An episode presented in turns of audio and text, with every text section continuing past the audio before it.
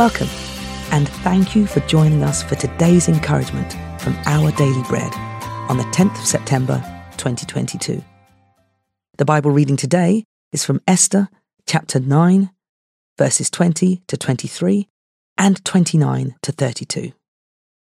Mordecai recorded these events, and he sent letters to all the Jews throughout the provinces of King Xerxes, near and far, that they should celebrate annually the 14th and 15th days of the month of Adar, as the time when the Jews got relief from their enemies, and as the month when their sorrow was turned into joy, and their mourning into a day of celebration. He wrote to them to observe the days as days of feasting and joy, and giving presents of food to one another and gifts to the poor. So the Jews agreed to continue the celebration they had begun, doing what Mordecai had written to them. So Queen Esther, daughter of Abihail, along with Mordecai the Jew, wrote with full authority to confirm this second letter concerning Purim.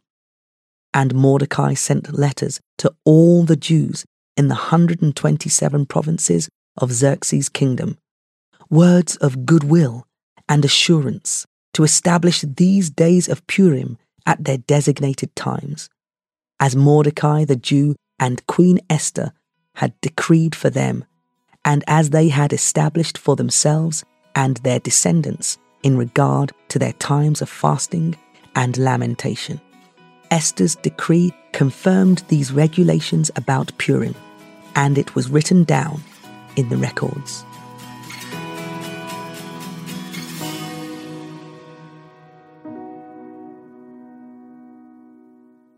Today's article, titled Uncommon Era, was written by Tim Gustafson.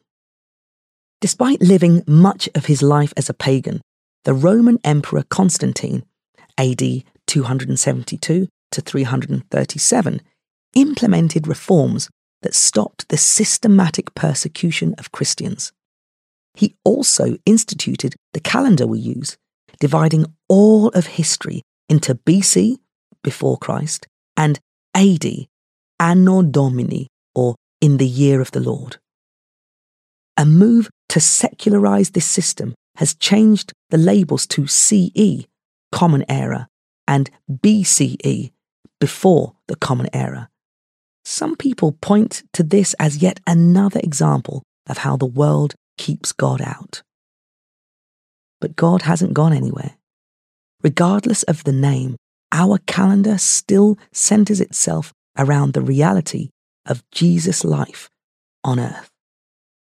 In the Bible, the book of Esther is unusual in that it contains no specific mention of God, yet the story it tells is one of God's deliverance.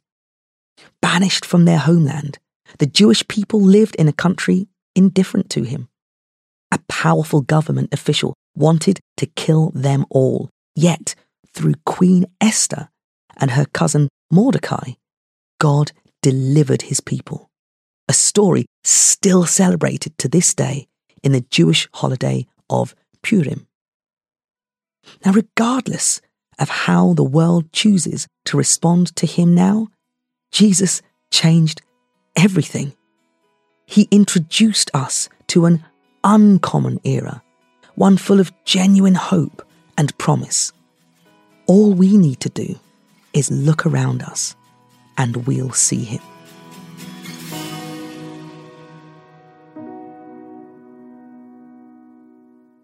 Let's pray.